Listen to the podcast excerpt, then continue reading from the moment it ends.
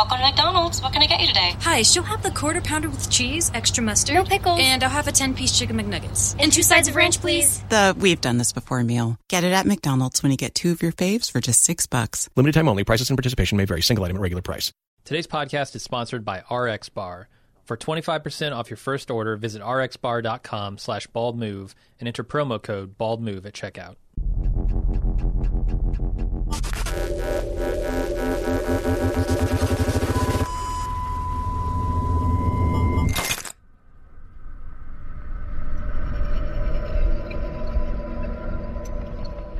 Hey, everybody, welcome to another Bald Move Television, the podcast where we, uh, to the best of my knowledge, consider all of television. I don't think there's anything we haven't considered yet, except for what we're about to talk about today. It's, and I'll say it's the officially official podcast for all of television. Yes, television I- I- called. They said you guys are it. They did, they did. We said, no, wait a second. Do you mean like cable? Do you mean terrestrial broadcast? You- And they're like, no, television has called.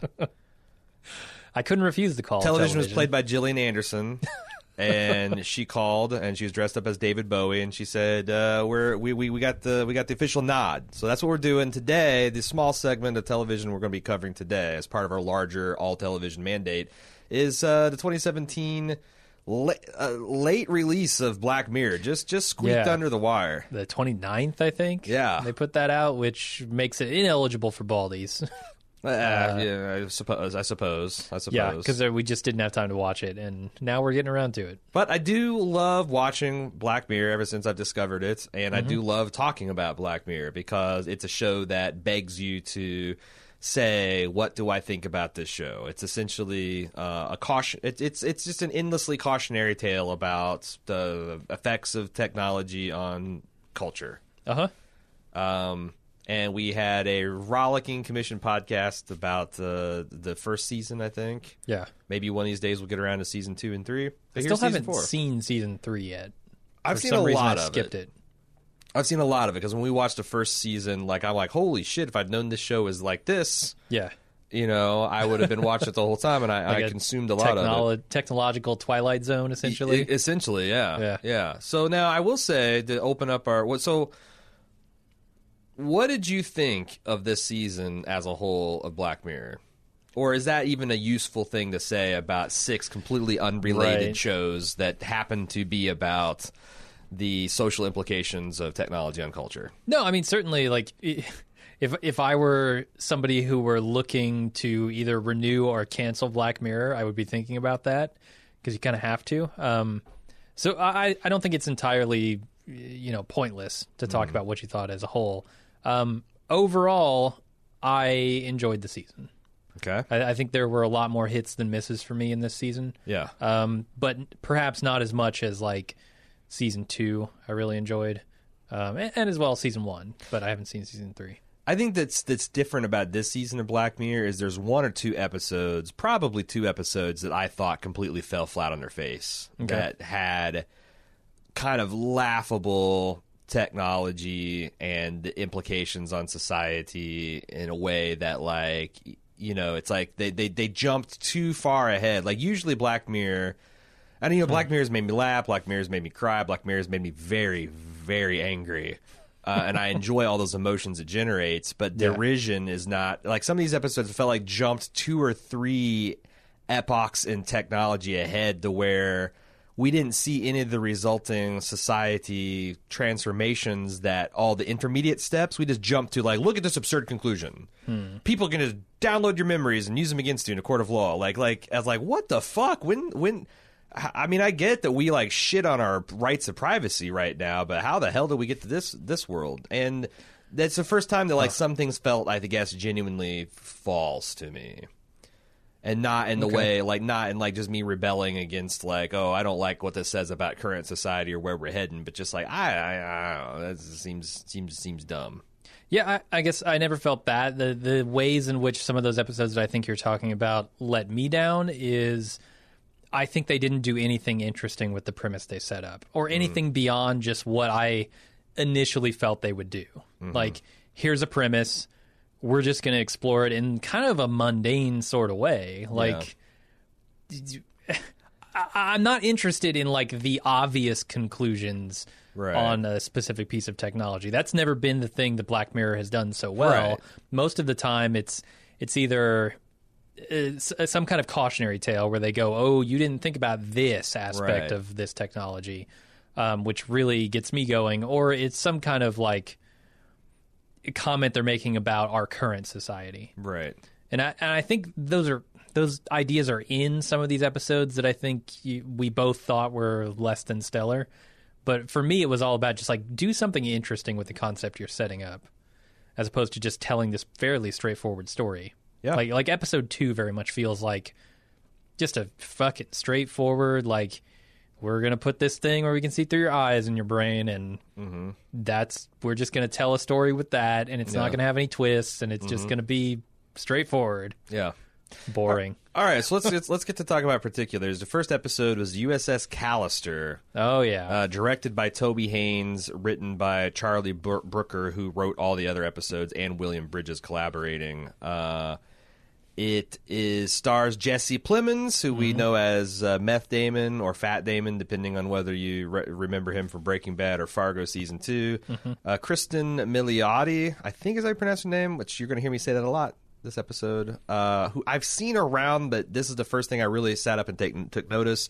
Jimmy Simpson, who in addition to being a McPoyle, also had uh, a kind of star turn in Westworld uh, Yeah. last year, and Michaela Coel, who you would recognize if you have seen the Netflix show Chewing Gum. don't, uh, don't forget Jimmy Simpson's role in House of Cards as well I think Oh right, Maybe He you're forgetting his was amazing an- hacker role. animated fish on an iPad. uh huh Um, so I I will say I want to open up with this. Like two weeks ago, I was fin- we were finished up the day. Uh, I think we were waiting to because you know we usually don't go home the nights we go see a bald movie, and like you know I was catching up on some paperwork and and some correspondence, and you're like, well, I'm gonna go watch television. So you turned on a television, and I heard the opening bars of a Star Trek episode, like an old series episode, and I, but I, but I didn't, you know, I've got an encyclopedic knowledge of Star Trek, and I'm like, I don't recognize the premise of this one, like the first thirty seconds, and I said, Jim. Are you watching the old series or the animated series? Because I haven't Right. seen or remember all the animated series. Like, He goes, I'm watching episode one of Black Mirror, and I'm like, holy fuck! it tricked you I don't know what better praise you can lobby at something that's being satired than saying I found it indistinguishable from the original product if I was just listening to it. Because Jesse Plemons does a pretty fucking good James T. Kirk. he does yeah he does a real good one Um, so obviously spoilers for all of Black Black Mirror. I mean, we're about to spoil the shit out of everything. Oh, yeah. Um, so stop watching if you ha- uh, have not seen it and want to. Um. So the premise of this is, I, at first I thought it was just, I'm like, huh, this is kind of weird. They're just going to tell us straight up Star Trek. Like, I wonder if they're going to go back and like redo the 70s Star Trek with full knowledge of the actual technology we have in the 20th and 21st century, and maybe what will that change? Like, like what is the deal? Or they're going to look into like how absurd, like the very noble image of Star Trek is with like super high mini skirts and go-go boots, or like what what's the hook here? Mm-hmm. And eventually, the hook is revealed that this is Jesse Plemons, who is a very frustrated CTO of a company that he started with his friend uh, Jesse Jimmy Simpson, and he takes out his frustrations in the workplace on this virtual world yeah that's populated. Here's the Black Mirror angle. Uh, it's entirely populated by virtual clones. Would you call them? yeah yeah exact like identical simulations of the people he works with which I don't know how, but I'm I'm persuaded that if you were able to simulate a person so much that the simulation thinks they're that person, then you, for all intents and purposes, are dealing with an actual living human being, something that can experience pain and suffering and Yeah, And- uh, I mean now that's going to be probably one of the primary things we talk about Right. for this episode, right. Um, uh, and and and the way now the, the it's it's a little dodgy the way they this technology works. Essentially he gets a dna sample from you and somehow he has all of you he doesn't have like an idiot ba- and i thought that's maybe what it was like when the he captures the first the the, the the the first woman who were introduced and she puts her in the simulation, I thought that she was going to be like an unformed idiot person that he has to slowly teach. Right. But it's not. They no, No. they have all the comes equipped with all the memories and experiences of the person. yeah. which is I'm willing to overlook it for the premise um, because you know they they've it's I, I guess I mean it's it's kind of hard to say hey we're gonna get you in like this cloning box right. and we're gonna we're gonna hook your brain up to to this computer and map your brain without people knowing I like the way that Sixth Day did it. Remember that old Ar- Arnold Schwarzenegger where they took No. clone bodies, so that's the one thing, and then to the guise of a vision exam, they flashed your something along your optic nerve, and they used it as like a high speed fiber optic thing into your brain where they could they could scan within seconds your entire brain. huh okay I mean, that's at least some kind of sop. Now, I guess the other thing is like, I think you're supposed to understand that that Jesse Plemons has written a very popular virtual reality program. he has So it's yeah. entirely possible that he could grab neural scans from anyone that's that's that's that's played the game, and Mm. and certainly.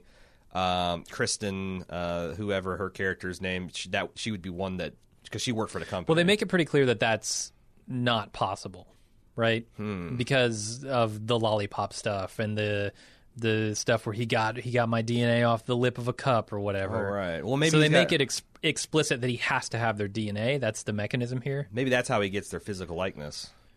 Uh, yeah, definitely physical likeness, but w- along with that comes somehow memory. All right, so it seems like it's it's, It's magic, It yeah. seems like it's pseudoscience, but Right. um, so this is an examination of essentially what we think what is a human, sure. combined with an examination of the toxic forms of fan culture.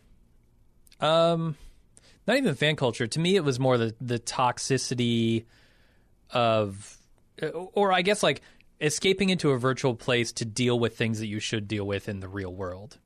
That the, they're then expressed in in terrible ways in the real world because you never actually deal with them, right? But isn't that an interesting concept? Because like, oh yeah, no, it's like like totally interesting. Like I think having a holodeck where you could have like the Reginald Barclay style of having, you know, I, I, I mean, ah, this is phew, boy, because I'm I'm wrestling with what 13 year old me thought with now what 41 year old me thinks about this stuff. But like, right. it seems like a holodeck where you can simulate things that happen in your own life and try different things. Like if you could like get you've got a someone bullies you and you can try out you can you can best them in the simulation or you can try out withering insults. It could be an effective form of like I guess therapy or a way to get to get over some of those traumatic things. But you also have like is it cool are we cool when we have holodecks of millions of people virtually fucking John Hamm and Scarlett Johansson Right. without their knowledge or consent? Like if And they're I just think that's important. if they're just Yeah. if they're just simulations of people and and you're having sex with them on your personal holodeck, is that okay? If it's not okay, how can we reasonably stop it? And then what what if the simulation is actually indistinguishable from the actual person? Like, is it suddenly Sure. cool that people are working out their issues on a virtual world that's populated by real people, and then they're like super sane and nice in the real world? What the hell does that even mean? I I think, um, kind of as it's limited to this episode, where he's dealing specifically with coworkers Mm-hmm. whom he should have conversations with, and he's dealing with real world frustrations with those people Yeah. in a simulated virtual environment. I think that's where it becomes like this bleeding of toxicity from the virtual world to the real world, where as like training world as training wheels, maybe a simulation of somebody would be great, right? Like you're saying, go through a, a an array of scenarios where like, okay, I approach them this way, how do they react? I approach them this way, how do they react? I mean, like, run a simulation of um, a pitch meeting you're going to have. Right. You know? But it, then go and have that real fucking pitch meeting. And the problem here, in my mind, um, aside from the idea that these simulations are essentially people Mm-hmm. uh, in in every respect, uh, the problem there is he never goes and deals with those toxic feelings in the real world. Yeah. And so he's always he's carrying baggage both directions, right? Like everything that happens in the real world is feeding his simulations and vice versa. Right. So he's he's he's building up these people into monsters um, when they disagree with him in the virtual world, Right. And taking those feelings into the real world. Right. It's also interesting. I, I do think there is something about commentary of like fandom because I've seen with my own eyes on the internet fans of a medium espouse worldviews that the heroes of that medium would utterly reject. Like I've seen racist Star Trek fans. Right. I've seen, you know, racist Captain America fans. I've seen I've seen all kinds of shit that like it shouldn't go. Like I've seen people watch Rick and Morty and and worship Rick Sanchez, which if you've watched Rick and Morty, you should know that's that's that's crazy. It's that's that's that's insane. Uh Jesse Plemons is is is is doing this knockoff version of the United Federation of Planets, and he even inside the fantasy maintains its its adherence and, and ideals, but he's also enslaving these people. Yeah. And I also like the kind of twist where, like, I thought there was going to be some really disgusting sexual pred- predation, but he's kept the weird virginal chastity of like, well, I, not Of even the like fake show, right? yeah, yeah, because like the real Star Trek was sexy for its time, Yeah. and provocative for its time, but like that kind of weird um, uh, pre-adolescent chastity of this, like like I thought it was just going to be fucking and sucking and all kinds of degrading shit, but Yeah. it's mostly just dehumanizing shit to get people to play. I don't know that I love the moment when Jimmy Simpson whips his pants off. right. He's just got this Right. smooth, like Or just sort of dolls. bump. Yeah, it's like we even tried. Yeah. We tried rubbing them together for a couple hours. Just Yep. nothing. Just nothing. so all they do is these people. All they do is they when when Jesse Plem's not around, they just drink. Mm-hmm. They drink desperately uh, to try to to try to medicate their. And I thought they they could do. You know, they did a lot with the concept. They did. But there's a couple things where he had I forget who the villain was. Was he just like a vendor that pissed Jesse Plemons off or something?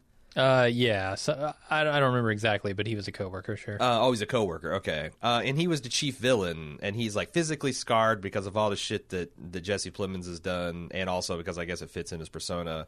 There's one point where, like, you know, Jesse Plemons, uh, the captain, had bested this guy. And he's like, haven't you know? And I I think they were leading to a dramatic death, and I'm like, huh, this is interesting because why would you keep these people around eternally? Maybe as a as a reward for good behavior, and because it's dramatically interesting, you monster Jesse Plemons, you could kill some of these people off for good, Uh-huh. and he doesn't do it. And I, that's Yeah. that serviced the more horrifying aspect of the thing, but I also thought it was the less interesting actual possibility. Hmm. Okay. Because at what point do these people like they made a good case for Jesse Plemons that, or I'm sorry, Jimmy Simpson that his character didn't want his son to be involved. Like you know that this Yeah. guy had stolen the lollipop and he was cloning his son and doing awful things to him to kind of. But like even that, after how many decades? Like how many decades would you eventually say, you know what, I'm I'm out. I can't do this anymore. Sure. Uh, Which they did play around with with Black Museum, which we'll talk about at the end of the show. yeah, we will. Um, did you have any others that kind? of, Those are kind of like my very small quibbles where I think they could have done something more interesting with the show and they didn't. But I didn't have a lot of problems with this first one. I think the first one was really, really dark and really well constructed. and and because of its conceit, I was on pins and needles because Black Mirror being the type of show it was, like I, there could have been the darkest of endings. Yeah. and and I was pleasantly surprised, I guess, to see them kind of, uh, you know, let the the crew win against the the captain.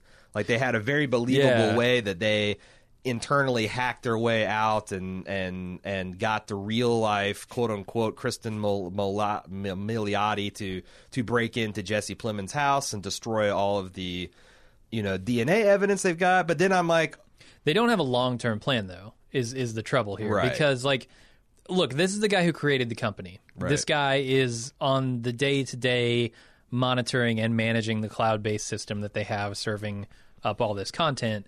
He could easily find you and torture you again from the cloud. Because- he could encapsulate real you life and put him back into his computer simulation. because the quote unquote the, the I won't say real life, I'll say the Cristin Prime and Jimmy Simpson Prime have no defenses against they don't know that Jesse Plemons is a monster. Right. So it would be very easy for them to get that DNA and put him right back and now or or even get the, the the patterns of the simulation from the cloud. Like Yeah. they've escaped to a cloud which he himself controls. maybe So that'll be a sequel. It's a larger subset of of or I guess it's a larger place for them to explore, but it's still under his influence. yeah, yeah, yeah. Um, so they don't have a lar- uh, long term plan, uh, which is problematic for me. It just so happens that the firewall, you know, incapacitates Daly by the end of it. Mm-hmm, you know, he's he's rendered, I guess, a vegetable at the end of this. Like the whole sis- simulation shuts down. I think so. That essentially like your mind he's locked his in mind there. was trapped inside. I mean that Yeah.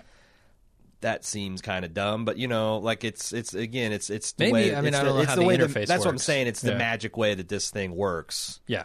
Um, it's like I don't think your whole brain literally goes inside the machine. I would think it would be some kind of link. So like, how in the world can a firewall erase your actual neurons? I don't know, but it's it's it's magic. It's whatever. Yeah. I did like the end. They also took a jab at internet culture, where like, Right. so they're thinking they were just committing suicide, which Uh-huh. was would would be victory, and their you know the ending of their. This is kind of like I have no mouth and I must scream, literally at one point. Yeah. The first the time that Jesse Plemons tortured Cristin, he just takes away her mouth, nose, and eyes, and she would just endlessly suffocate Mm-hmm. Yep. until he get re- you know because she still needs to breathe, but she can't die. Right. And it's like you know that's um. I, do you know what I'm referring to? I have no mouth, but I must scream. Uh, the game. Well, but it was also based on a classic short Oh, story right, that was right. written by. Fuck, he would be so outraged that I've forgotten his name. Uh, a very famous science fiction author who's got a problematic relationship with Star Trek and a bunch of other stuff. He's a, he's a, very, very much a curmudgeon, and I can't remember his name, and that amuses me. Uh, so yeah, um, it's, it's a lot of that kind of like psychological body horror of being being the victim of a of a cruel god. Yeah. Uh, but they also had that swipe of internet culture where, like, pleasantly they're they're pleasantly surprised to survive the ordeal. Mm-hmm. Now they're actually in the larger game and they're floating around and they can they got the starship. They can explore space, which is like not a bad way to spend however long Sure. this company keeps their servers on. Um, but they find the player and they're like, you know, they're gonna they're gonna treat this like Star Trek, and that player's like, you know.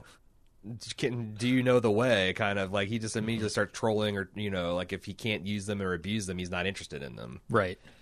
Yeah, he's playing a game. This is their real fucking life. Right. like, it's it's kind of fucked up. Did you recognize the voice? No, who was it? Aaron Paul. No shit. Yeah. Oh, that's cool. And he's doing like his full on Jesse too. It's That's cool. It's great. All right, Yeah. that's funny because it's so. It's, I'm surprised I didn't because he also has a really good turn on BoJack Horseman where Aaron Paul and BoJack Horseman is not doing a voice, but he is performing. If that makes sense. Mm-hmm. Sure. So, like he wasn't Yeah. Mm-hmm. doing a funny character voice for Jesse, but he wasn't performing, and it's this subtle distinction is kind of interesting. Huh. That's cool. Do we have? um I don't know what what more to to, to say about this. I don't know. I mean, there's still the angle of like, are these people? Should these be treated as people? You know, like how how far do you go um, in saying, hey, these simulations are people? Yeah, because it's how- like how do you afford them the same rights and and that kind of stuff as human beings deserve? right. Because I'm like, you know, I, I I'm playing this game Fortnite, and one of the things you have to do is rescue civilians from zombies, and these these civilians who are not player characters, they're just procedurally generated people. They they scream and they run and they take damage and eventually fall to their knees and die. They're not people. Right.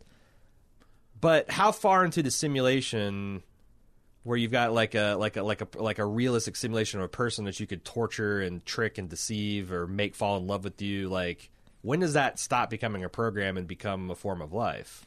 Also, if you can that easily clone, I guess, human beings Right. um, in simulated form, how how quickly does the value of life degrade? Yeah. Like how how easily can you dispose of things and like it goes that? Do both you ways because? I, I see this working on both ways because like increasingly there's this like I just saw in, in, in some Scandinavian country they outlawed the boiling of live lobsters. okay. And it's an interesting kind of like stand in for this debate because simultaneously in the 21st century we're redefining what it means to be cruel to like animals and and but we're also tolerating what seemingly un, uh, in my mind a lot of inhumanity to like our fellow man like cruelty and making them f- live in substandard conditions and and the way we treat them in prison and stuff like that. So like a lobster is not a person. Right. Does it feel pain? Scientists, if you ask them a question, are kind of like, eh. it, it perceives noxious stimuli and tries to withdraw itself from that situation, but so does an amoeba. Does an amoeba? amoeba can't possibly feel pain, Would would but a person can, and a dog can, and then like Mm-hmm. you go down the line until it's like you're looking at animals that like seem to suffer, but are they really suffer? Like it's it's it's really an it's it's an academic and yet real life question that I think you know, if, if we're passing laws against banning fucking boiled lobsters, I think we're pretty close, in my mind, Uh. to passing laws banning slaughtering of civilians in video games. Well, well, that was going to be my question. Like, would that same law apply to a very well simulated lobster?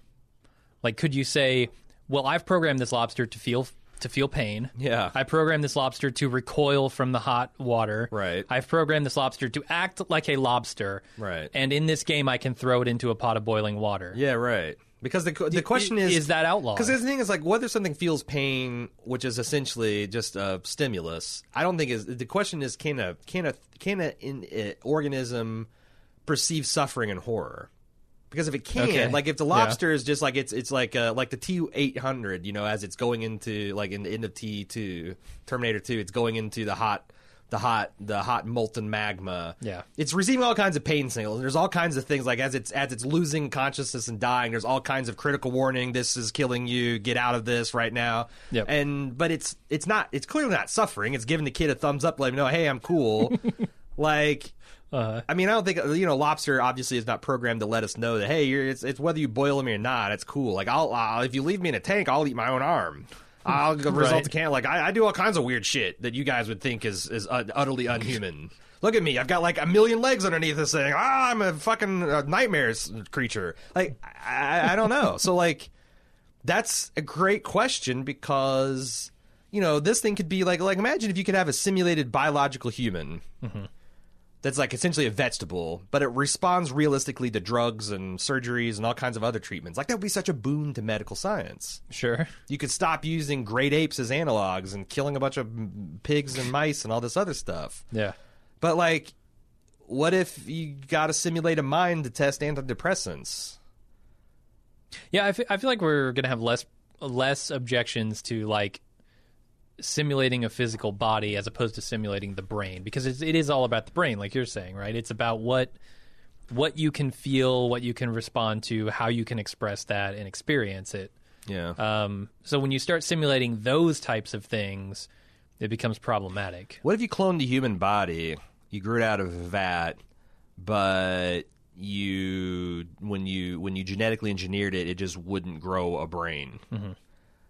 Well, there's a lot of people to be. I mean, I, I admit that's an uncomfortable kind of like body horror fiction, but like I guess if there was a sign up process for that, I would sign it up because that that that Aaron meat laying on the table getting cut and experimented on is not going to perce- is not going to perceive anything. Yeah.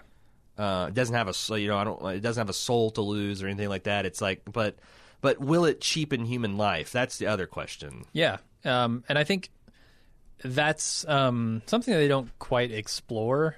Like the the bigger questions are n- are not usually explored, even in this show.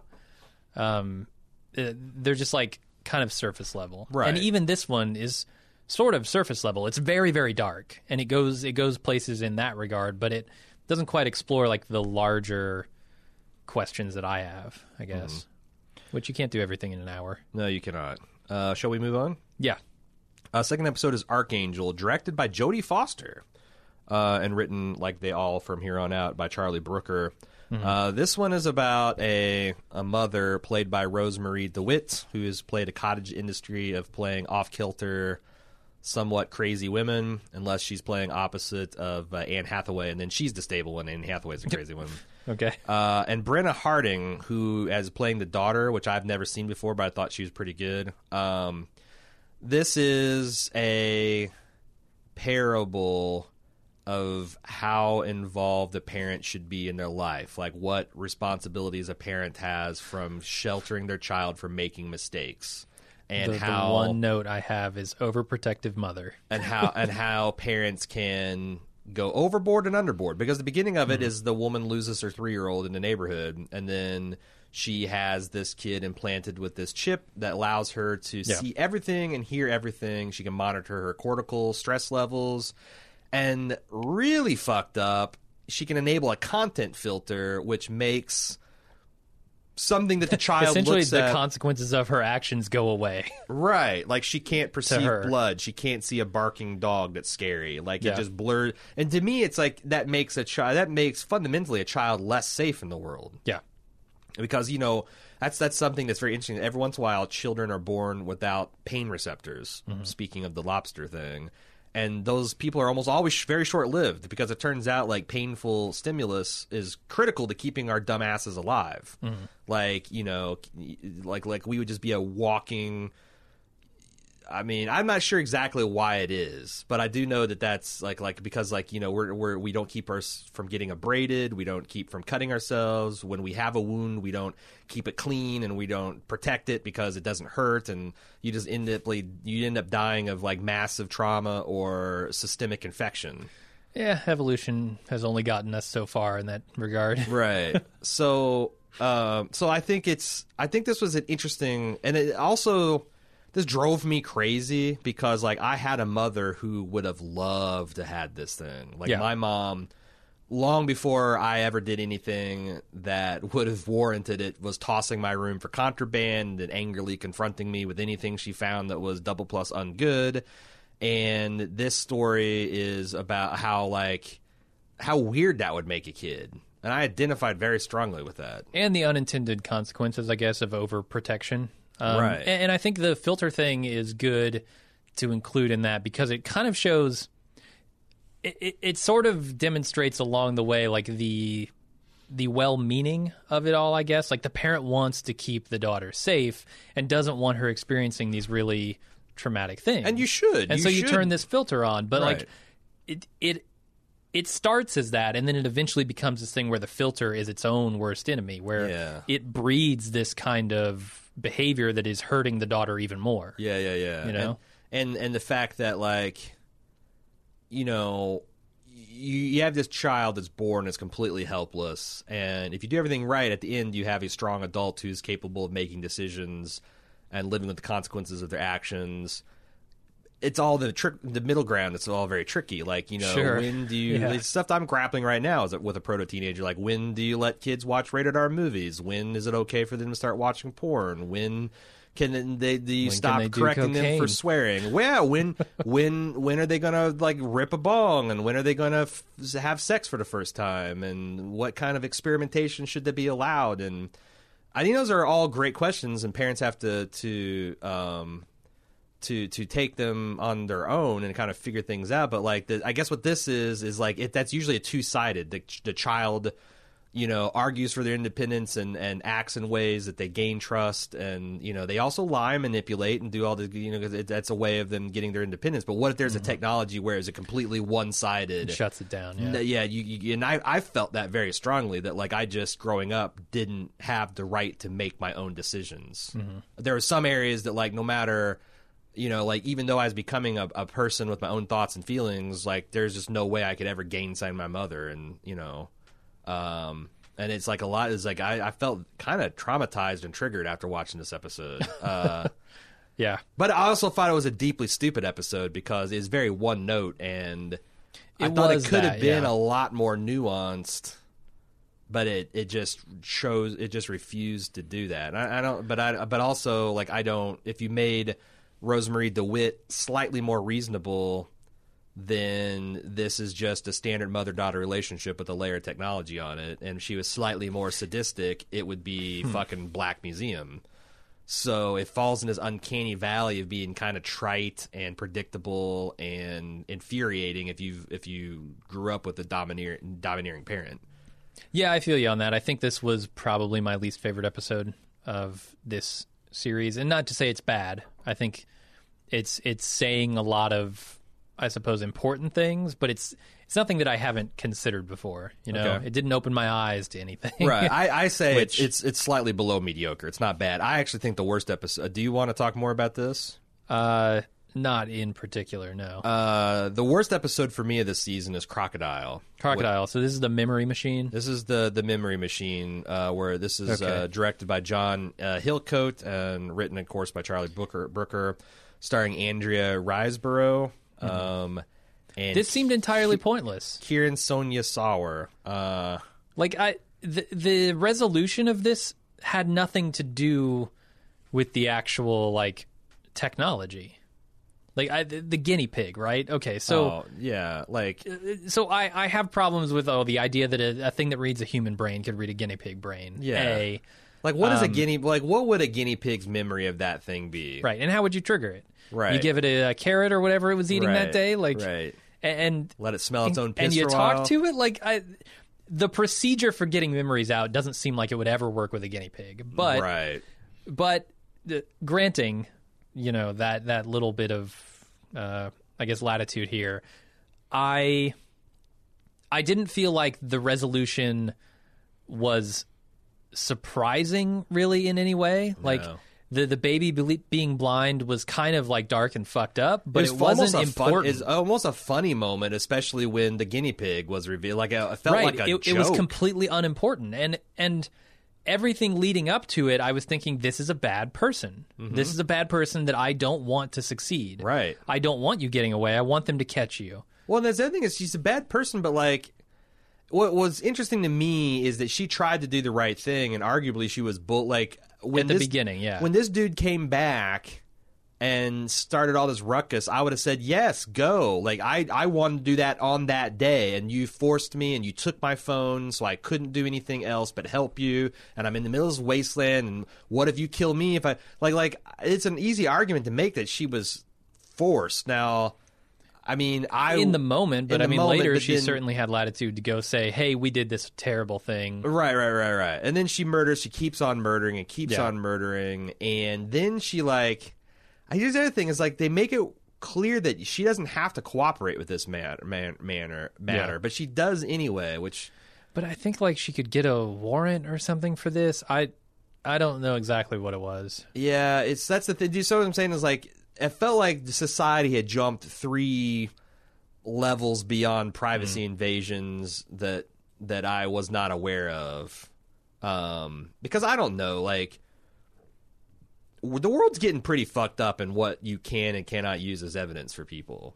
Like, Okay. like Is it? you can, you can like a like a like a police officer in some instances can grab your phone because he's taking an inventory of your possessions and he's pulled you over for drinking and driving and you're drunk and then he starts scanning through and turns out he's got a conversation where you bought an eight ball three weeks ago from your dealer and now you're getting a mm-hmm. drug charge or like I I, I mean Or Facebook posts leading to on, on the one hand, it's like if like, like you've got the argument, like, well, if you've got nothing to hide, then what's the worry about? But and then you know, like I always think that's a stupid argument, and anyone that still makes it hasn't thought about it for five minutes. But on the other hand, yeah, is it are are capital crimes like murder and rape and arson are are do we want to solve them or not? And if we had a foolproof, perfect way of doing it, why why is that a bad thing? Mm-hmm. Like I'm saying, like this woman is a criminal and she should be caught, and she is caught through gross what I would con- perceive as a gross invasion of a person's privacy. sure. I, I almost kind of wish it went the other way, and it was like she hadn't murdered anybody.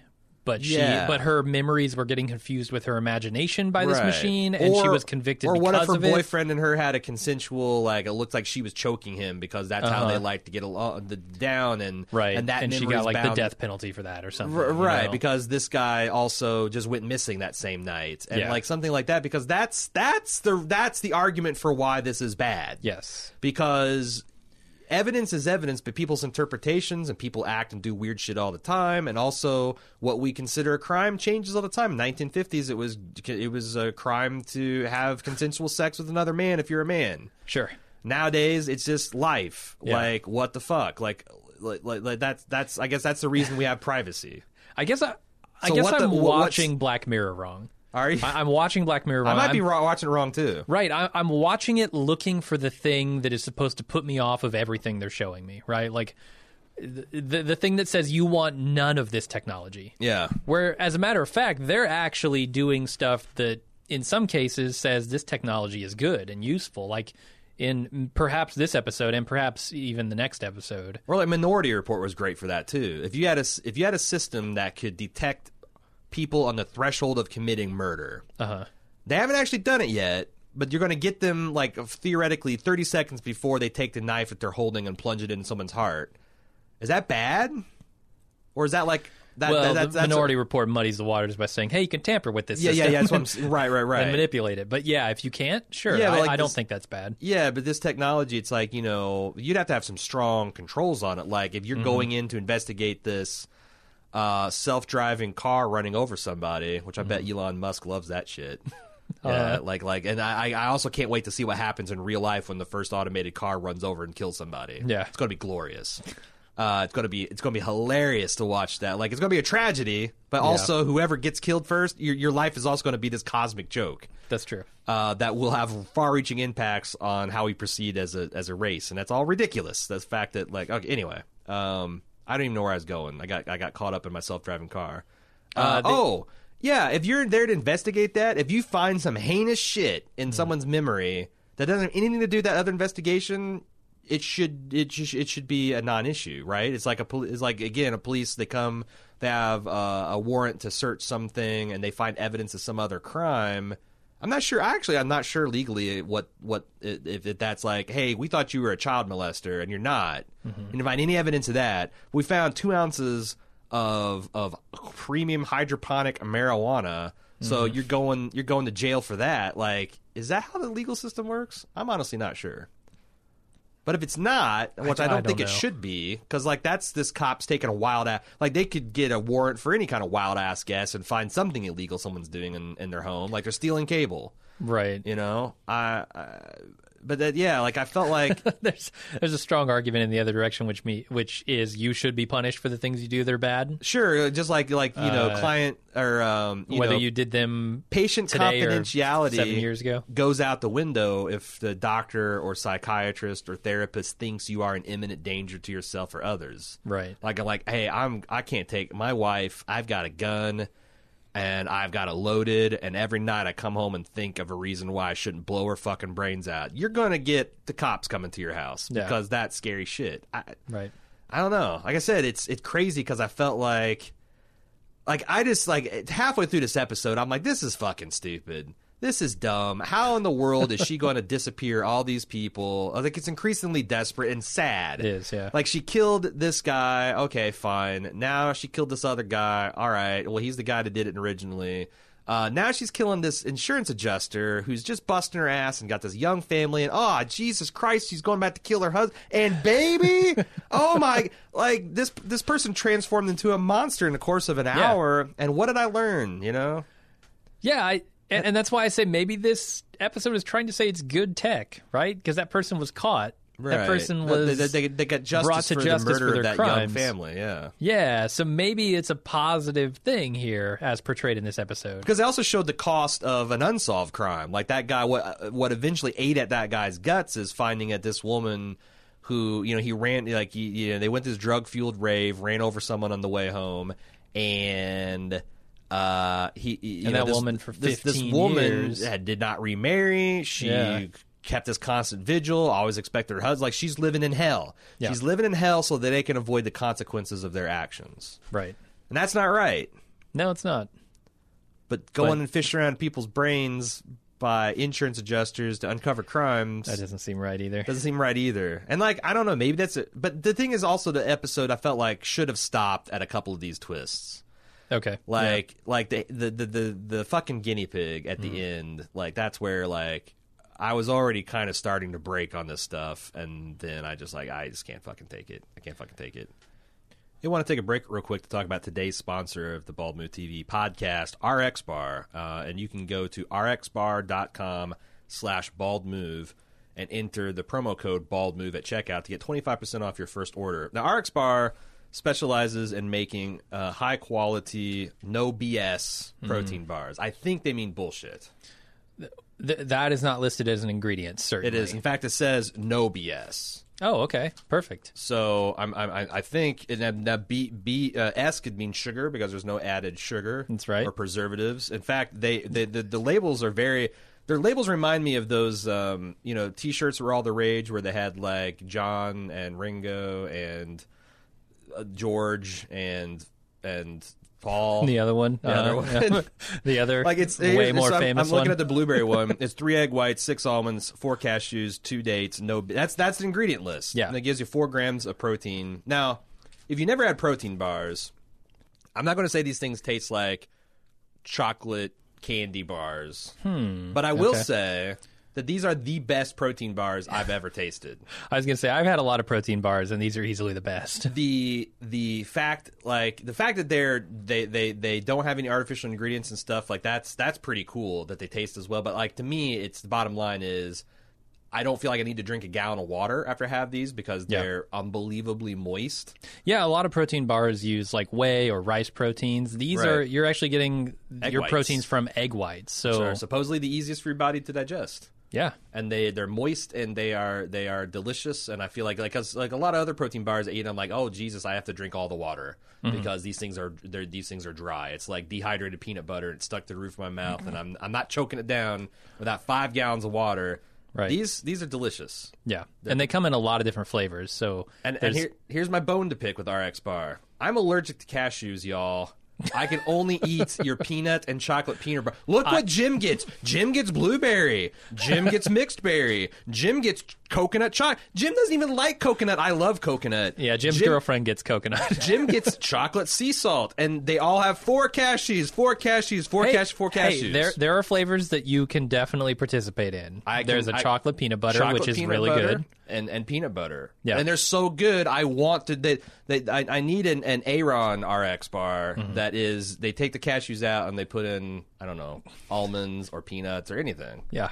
Because I, I they they're so good. I want to try these other flavors. I'm craving them. Yeah. but I can't. I can't have them because I'm Well, I mean, there there are 11 different flavors to to try. So But that's not their that's not their fault. I was just born with an allergy to cashews. Yeah. Uh, so if you don't, if you can't, if you if, if you if you if you can't eat cashews, Mm-hmm. there's no reason for you not to go to rxbar.com/slash bald move and try these delicious protein bars out and get 25% off your first order. rxbar.com/slash bald move. well, Uh, maybe we should talk about the next one. Uh, 404 Hang the DJ. Hang the DJ, directed by Tim Van Patten, uh, starring Georgina Campbell, which I really liked. I've not seen her in anything before, and also Joe Cole, who I did not. And I didn't really see like so. This is an ep- this is an episode about a future. Well, it purports to be an episode about a future where people have this app that is essentially the matchmaker. It puts them in random combinations of relationships, measures their happiness, and eventually arrives at a decision that 99.2% of the time works every time. 99.8%. 8% of the yeah. time. 99.8% of the time works every time. And they live forever, or they live forever and ever happy ever after. But like you can you can meet someone at the bar. Um, there's a lot of questions I have about this society. But you meet someone at the bar and you look at your app and it says your relationship will last for 12 hours. Mm-hmm. Oh, well, I get I'm really hitting it off with this person. What do I do? And then I'm with the person for a year that I hate. Like, and, and every time you ask the app, it says everything happens for a reason. I really like the premise of this episode, but I have a lot of questions. I I had a million questions until the end of it, and now I have zero Okay. because it's not it's not a real world. It's not a real place. It's it's all happening in a simulation inside of a computer, uh, which is giving you the score that you see on fucking Tinder or OKCupid or Yeah. whatever the hell dating app Right. you're on.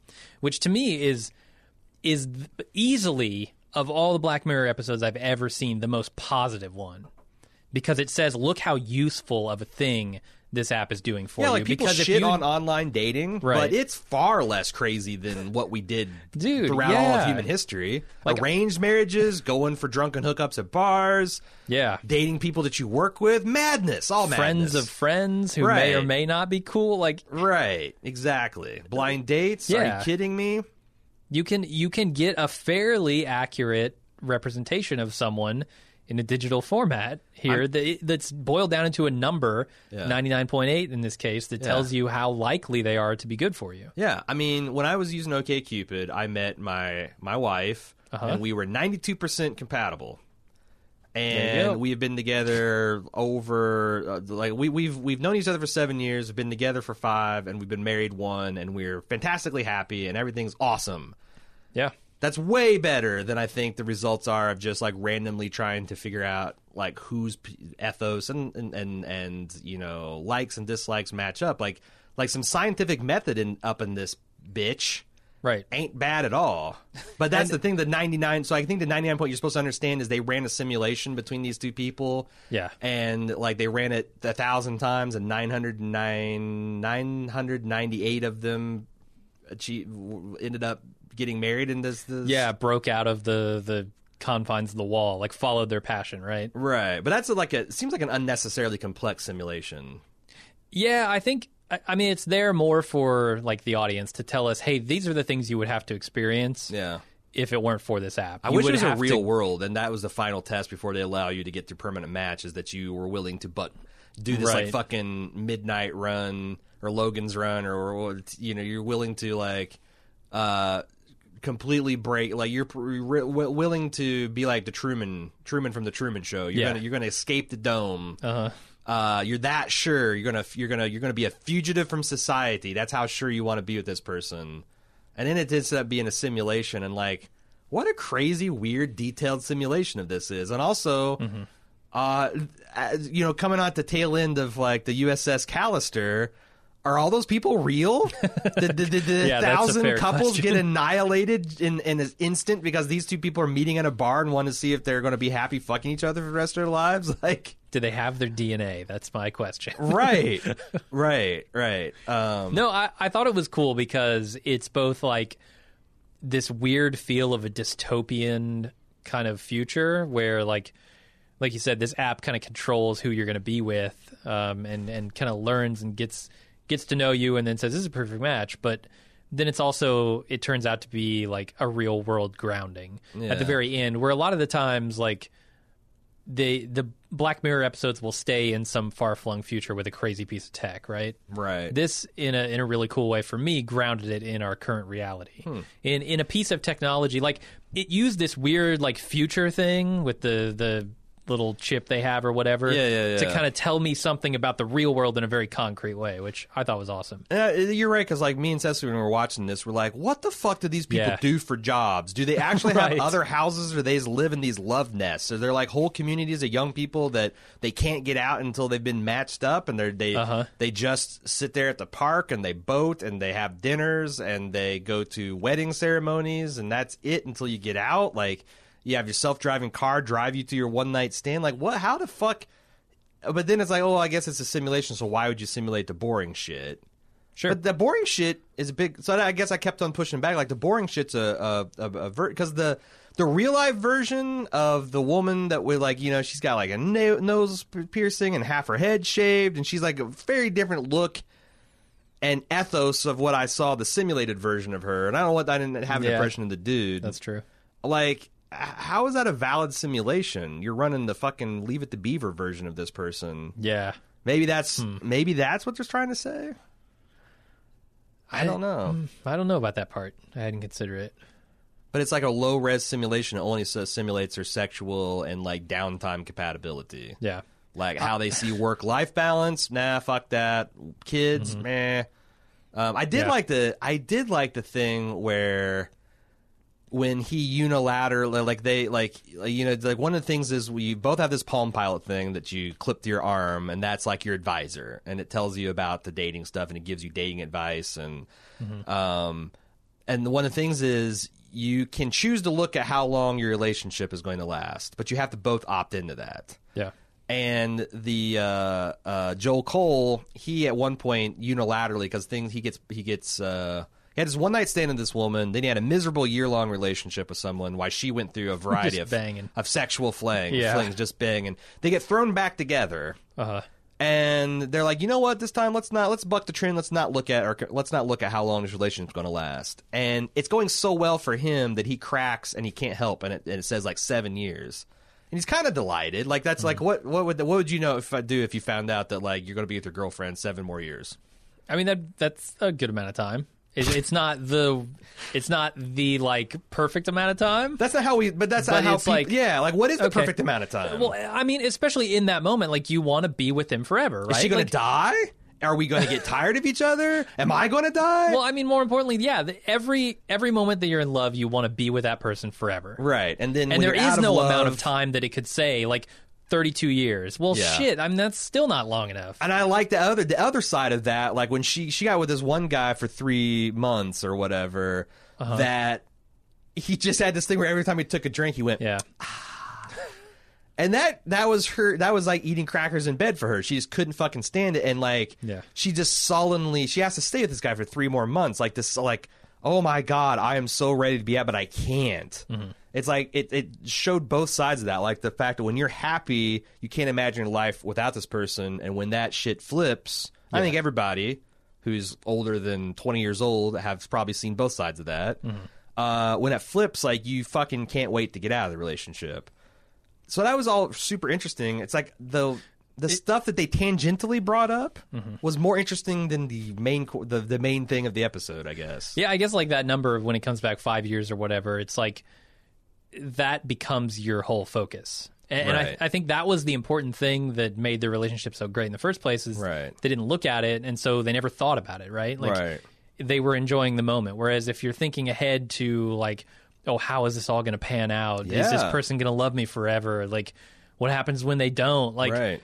That for him. Like the reason the time kept getting shorter and shorter is because that was his focus, right? I also think it's the broken trust. Like you, the system That too, thought you yeah. were col- uh, compatible because you had similar ideas of dishonesty, and then when you broke the trust, like it's Mm-hmm. weird. It's almost like a way to to look at the exam the, the examine cheating without any of the like, well, you stuck your dick in somebody else kind of like drama Yeah. that goes along with it. Because ultimately, the problem with cheating is that it's a breach of trust sure. And you know trust is required for any kind of intimate relationship like Mm-hmm. you know jim and i's relationship requires trust uh relation you know if all family relationships require that um Mm-hmm. and obviously it's not necessarily infidelity because there's been tons of relationships that are open or on one side or the other um i don't know like i said the sum of the episode was much more than or oh uh, regard the other way the parts of the episode were much more than its sum i thought Okay.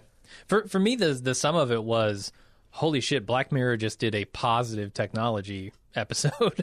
it, I kept like at the very end, I was confused by it. I was very fucking confused because I was looking for the dark twist, and Yeah. it never came. And in fact, the opposite happened. Yeah. And I'm like, what did that just say to me? Yeah, almost I, like I almost said, "There's no way Black Mirror could do something positive Yeah. on technology." yeah. It's And surprisingly I eventually came around to it, sweet, but and also that like maybe this is the story of what these simulations are perceiving because that's why the world is kind of like very rounded and sanded because there are there are limits to the simulation and they're kind of confused and there's also this thing about they couldn't remember the first time they met there's something like they they they, they couldn't remember Yeah. details of the, the the past and like I, I thought there was a lot of Yeah. tells that if you watch the episode again you could go through and like oh well it's obvious here's where the simulate this is this is the part of the simulation that's yeah, you know doing this one thing but it's weird because it's one sided because like I felt like like Joel got to experience seeing Georgina with some other dude, but she didn't get like so that's an interesting experience of like, okay, we'll test that and see how he feels about that, and that might feed into your simulation about how much he loves her. But then where was the where was the analog for I guess she saw they were both with someone. But it, oh, that's right. Yeah, but it seemed clear that yeah, I don't know. That's what I'm saying. Like maybe I'd have to see this episode a few more times, which I'm probably not gonna do. Yeah, and I like at the end how it's not this sure thing, right? They don't Yeah. they don't play it as if like they should obviously immediately just hook up and they'll be happy forever. They kind of play it almost a little a little cautious, right? Like they get this 99.8% ra- match rating and they kind of look at each other across the room, but it's not like this immediate love connection. It's Yeah. it's more like should we try this kind of thing? Like yeah, brings because it's not a guarantee. You don't look at the number on the dating app and say boom, that's it. Well, match, that's- match for sure. Yeah, and uh, the fact that it's ninety nine point eight percent, I thought was really funny too. Because imagine you're at 02 percent, Right. Yeah. That like, and also like, you know, if you're in the throes of the early stages of a hormonal relationship, the temptation to think like it's almost a ultra romantic. We're the 02 percent that the system doesn't get. We're fucking Rome. We're the star-crossed fucking simulated lovers. You know, like right. like it's almost I, I think I would I would find it more like better for society if it was like 87% effective, you mm-hmm. know, Yeah. or like 75%. It's better than just fucking around, but there's problems. You can't simulate people. I, I, I thought it was delicious the 99.8%. percent mm-hmm. Cuz that means for a vast majority of the time you're going to be fine, but like imagine meeting a married couple that's into 0.2%. Everyone around you is marital bliss and you hate each other. Uh-huh. And there's no recourse for you. No one's going to believe Stuck you. forever. Yeah. Yeah. Uh, are we ready to move on to Metalhead? Yeah. Metalhead, uh, directed by David Slade. Uh, stri- There's a couple striking episodes. Like as much as I did not like Crocodile, Mm-hmm. all that shit filmed in Iceland um, was gorgeous. Yeah. was absolutely gorgeous. And this is a fairly conventional sci-fi horror film filmed in stark black and white. Uh, it stars Maxine Peake. Essentially, like it's it's her and a robotic dog for almost the entire episode. I thought this was awesome because it came. I was I was in no way expecting. Uh, like I kept, you know, like the first ten minutes, of it, I'm like, what the hell is this about? And then it became clear what it's going to be about. Then I had so many questions about the world, and every time I found out more about the world that poor Maxine lives in, it got more and more confusing. Do you want to like set up for the listeners like what, like what is the the, the pitch on this episode? I mean, it seems to be the pitch is there is some kind of post-apocalypse setting where um, humans are in the minority and hunted by these dogs, is what they call them. But they're little metal robots with four legs that have an array of weapons. Which, by the um, way, and those tracking are capabilities. What's cool about these robots is like that's that's on the cutting edge of locomotion. Like there are actually laboratories making these robots right now, and they move Right. and look almost exactly like these little quadrupedal things do. Yeah, Like, this and, and that's the whole premise. Like that's that's it. But see, at first, the first half of the episode, until she got to the what was obviously the rich man's gated complex, mm-hmm. I thought this this was going to be a story of what happens with the one percent when they attain like all wealth and automation, and they don't need anybody to, and like you've got all these.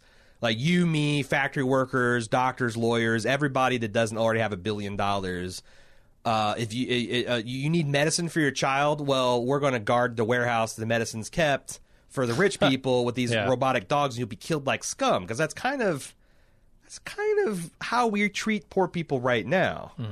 Like if you don't have a place, you don't have a place to live. You can't take care of yourself. You can't keep yourself on the streets. We'll round, we'll at best herd you up into camps. At worst, we'll will run, will treat you like criminals and run you out of town or lock you up. Um, and there's a segment of our population that's happy with those types of people just dying. Um, so I thought it was going to be that, and then when they got to the rich man's house, and he's committed like may- maybe that's how it started, and it got away from him. Um, but he had committed, you know, obviously suicide. Yeah. Um, yeah, and and then at the end, I guess, yeah, I, I, that I guess I'm still kind of confused about. I want to know more about the world and how it happened. Like I felt like this is Terminator Seven, and I didn't see Terminator One through Six. I didn't know what happened to Sarah Connor. I didn't know about D Day. I didn't know about all those things. Yeah, and I think uh, that's why I'm. This was maybe my third least favorite Oh, I really liked it. um, of of this series, but I I it just didn't have anything to say. Like it was a horror movie it about robots. Yeah, no, it was it was well made, um, and it was tense, but it didn't have anything to say, which is why I watched Black Mirror. Hmm. So, it, I mean, the only thing that it could have possibly had to say is humanity is fucked if this ever happens because of our weaknesses, which are emotions. right? Because at the end, we see what she was actually out there trying to get Right. for presumably this kid who is dying of some disease or something. Right. Um, it's not. She's dying. It's of, not medication. dying of robots.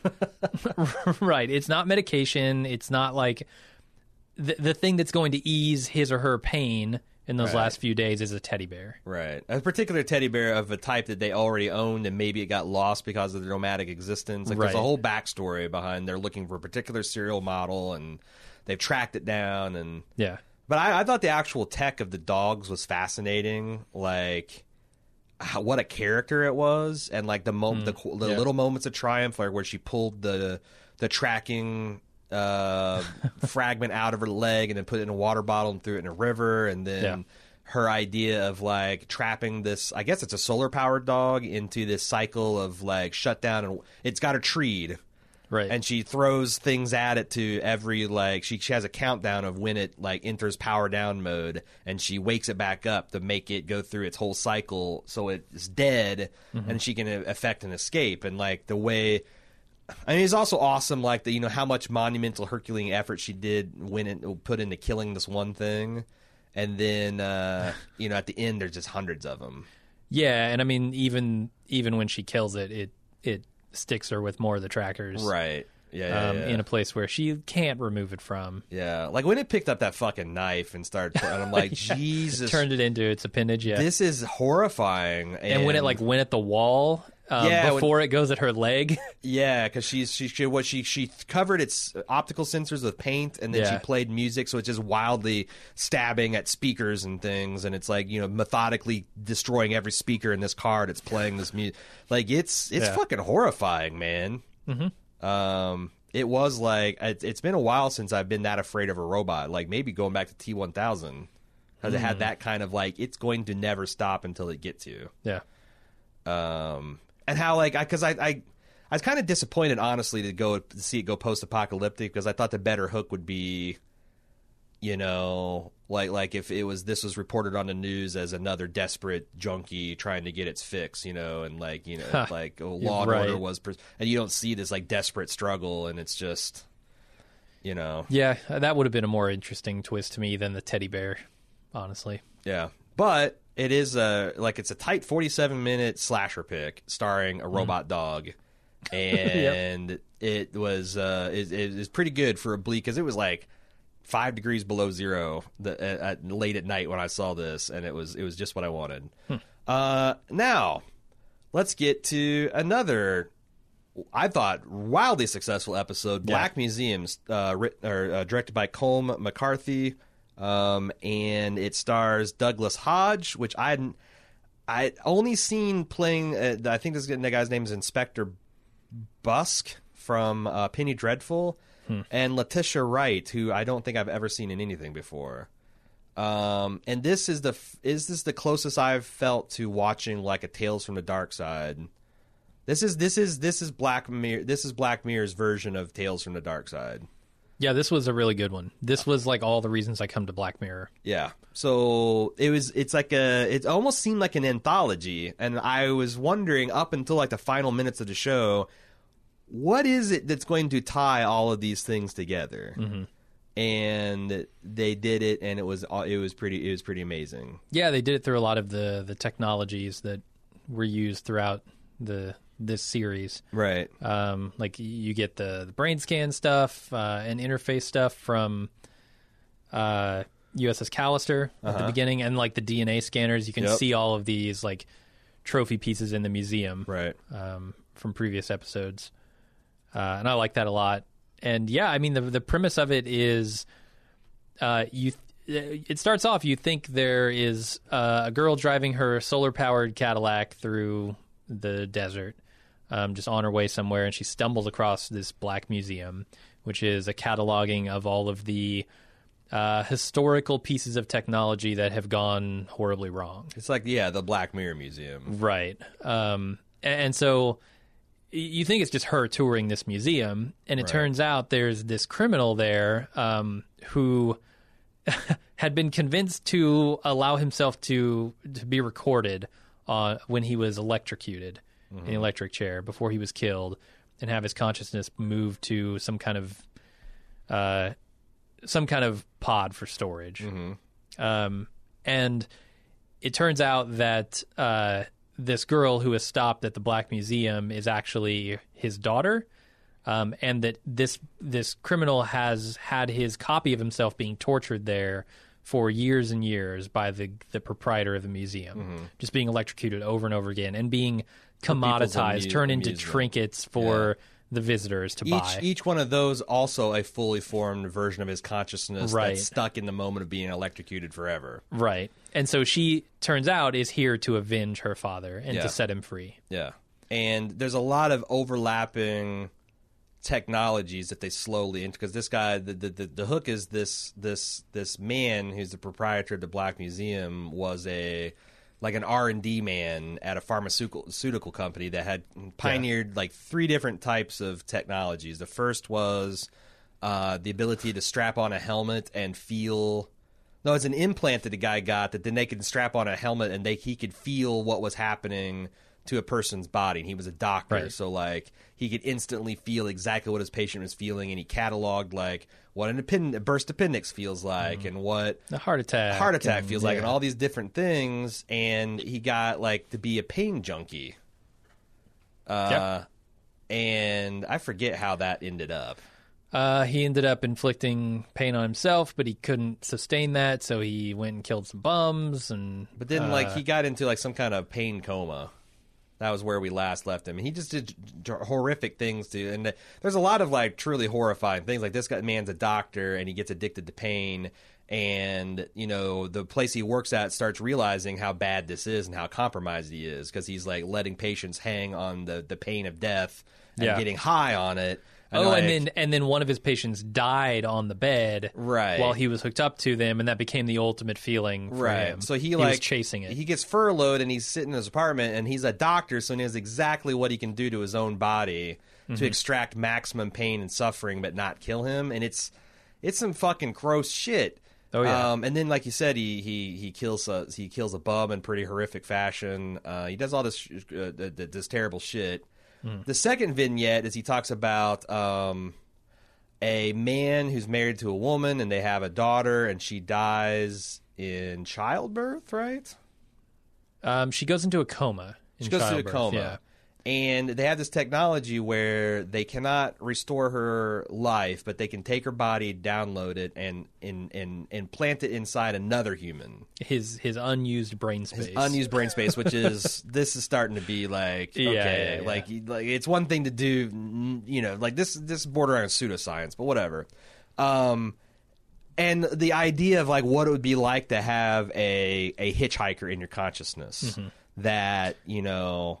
It's it's one thing to agree to be married to somebody, but now they're with you twenty four seven. You can't ever move on because your wife is now in your head, and you're gonna try to move on with another woman, and what is she gonna think about that, and and like like, like the horrifying implications of what that would be. So And then they take it even one more horrifying step farther, Yeah. which is the guy eventually gets fed up with it, and they have a mechanism to transfer her to another brain, um, this time an artificial one inside of a teddy bear. that has very limited ability to express itself. It can say, "Teddy, Teddy wants a hug," and Teddy loves you. right. and like what happens when the child gets bored of that toy and just like what a like i mean that's like fucking metallica's one essentially Uh, being like it's right. not as it's not as grisly as uh as a as a uh a, a, a, a, a soldier that's lost his limbs and his eyes and his but it's still like that kind of like i have no mouth and i must scream kind of like what the fuck would you do as an intelligent person and then the fact that you realize as he's telling the story that this woman is still alive and she's still in this teddy bear and she's in this glass fucking case like Annabelle from the Conjuring movies. Like, holy shit, that's terrible. Oh, and it doesn't even end there, right? Like the Right. final reveal is pretty amazing. Right. Um, where show so she takes all of these tech so the the the man's daughter takes all of these technologies and she's drugged this guy, which is something they also do really smart. That they, uh, she's she's surreptitiously surreptitious, surreptitiously uh, hacked his building to disable the air conditioner so it's hot. Yep. And he bums a drink of her water, which she's poisoned, and he gets paralyzed. And then she essentially uses a combination of all these technologies to load his consciousness into the simulated consciousness of her father Yep. and then electrocute him. Because there's the thing is like I guess you can only electrocute this simulation for up to 15 seconds before it loses its neural cohesion. Yeah. So she executes this guy inside her father's consciousness at full blast, 15 seconds, and then saves that his eternal torment on her keychain. Mm-hmm. And then it reveals that her mom, who committed suicide a while back, Uh-huh. Is is hitchhiking in her consciousness, Yeah.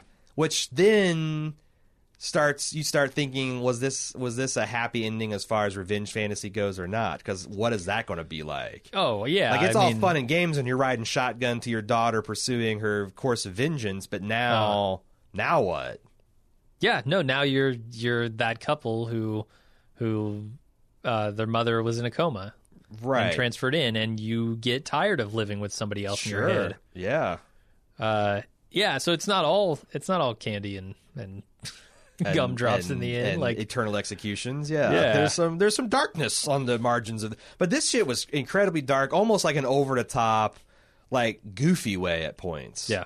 and how much they like went for broke on showing this doctor disfiguring himself and the torment this man was facing through being uh you know and also like the weird relationship the original mom had with the stepmom where like there's a scene where the like the new stepmom grabs the teddy bear and pins it to the wall and's like listen bitch right. you're gonna do this is the way it's gonna be and if not and like it's like Teddy bear can't feel anything. it's it's a bl- it's yeah it's black it's it's black comedy Sure. and for the black um but then you also the fact that you just never know in Black Mirror whether things are going to be bad, whether things are going to be good, or they're going to be in between, how Yeah. fucked up it's going to get. Like I always find watching a Black Mirror to be particularly tense because all the cinematic conventions I usually cling to, they're like, well, the good guys are going to win, everything's going to Yeah. be okay. Like no, no, and it's not.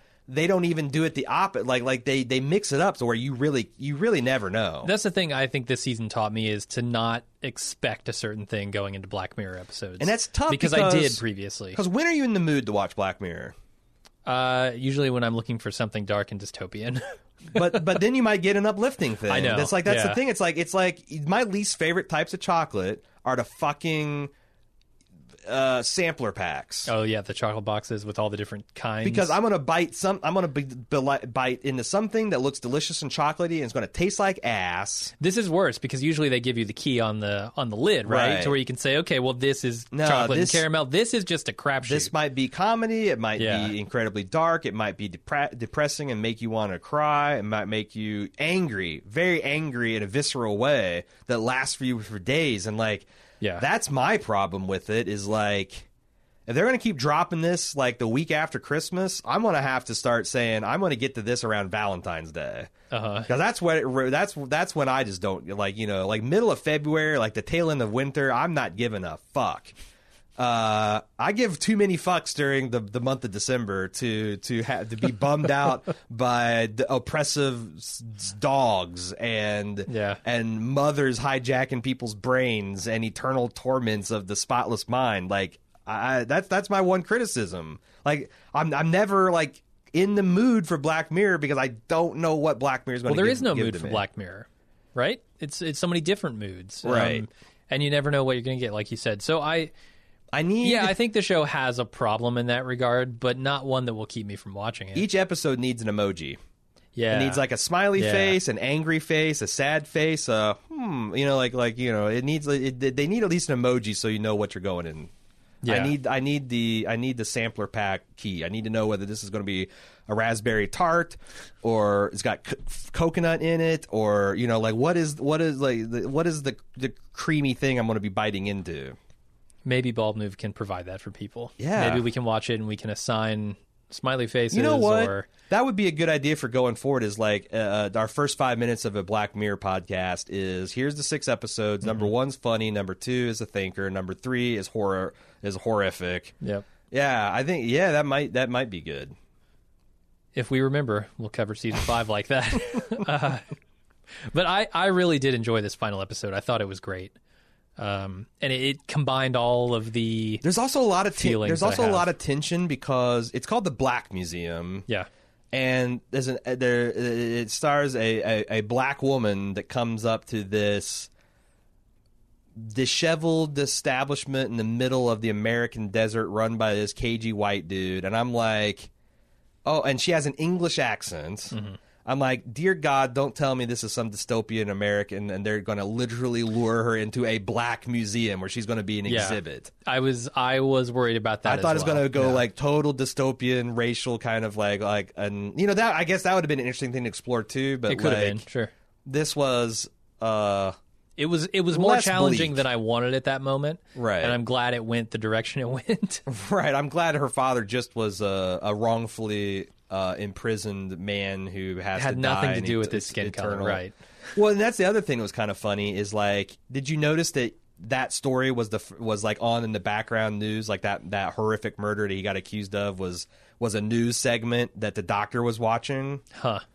and then there was something else about. No, I didn't. Yeah, there was something else about like in, in the backgrounds that they, they had all these this this this world that was tightly wound together, and that's Yeah. another thing that like um uh that Cecily kept pointing out is like there the the song that was like the trigger song in Crocodile Yep. was the same one that uh Sybil from Down song on the Abbey sang in and that that show Oh.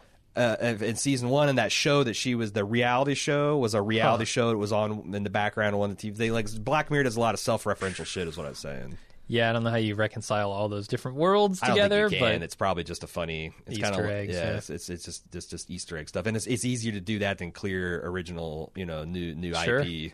yeah. Like instead of getting American Idol and try to cut Simon Cowell a check, just just make make essentially dystopian American Idol. yep. Uh, yeah, but another, I, I guess. I was reading David Chin's take on this because he came back. He came out of retirement to write a blog entry um, where he he was rating the things. And one one thing he said, he goes, "I'm I'm actually sort of amazed that four seasons into this experiment, that Black Mirror retains the idea to tell as many big, original, thought provoking ideas as they do because it's really easy to make six episodes." it's it's it starts getting hard at 12 18 you're at when you're when you're at 24 hours of thought-provoking crazy shit that happens as a result of just the intersection of te- it's not it's not the twilight zone where you could go supernatural you could go sci-fi you could go religious you, you Right. really have this one lane that you got to stay in and i i agree with him i'm i'm amazed that uh Charlie Brooker is able to keep this thing as fresh and, and as awesome as it is. yeah, I'm looking forward to next season and going back to season three because I haven't seen that yet. Uh, so yeah, that's that's our ball. That's our our, our, our uh, Black Mirror coverage for 2017. Uh, wha- I don't know when we'll be back. I know we've got a bunch of things planned. We have uh, an idea for like a roundup episode for some things we missed in 2017. We want to talk about. I know we want to get back to Star Trek Discovery. Um, there are like a couple of those things that are kind of lurking in the in the near future, so we'll look out for them. And also uh, the Baldies uh, award show, our our fourth annual, fourth annual, longest running internet podcasting award show by two middle aged dudes from the Midwest. entering its fourth year. It'll be out uh, next week. And if you if you don't know what the Baldies is, it's our it's a award show where we crown like best drama and comedy and actor and and all this other stuff, and we have fun with it. And and it's like an hour show, but we also release like.